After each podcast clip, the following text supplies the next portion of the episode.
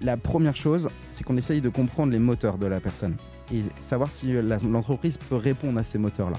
On considère que bah, une personne qui sera épanouie va, va travailler euh, de façon euh, efficace. Je sais pas si tu connais la série 10%. Ouais. Euh, eh ben c'est exactement ça. Nos consultants sont nos, nos comédiens Ouais, ouais, euh, ouais. et euh, bah, l'équipe support qui les encadre sont les agents. Et le but est de trouver les meilleurs projets, les meilleurs films pour eux.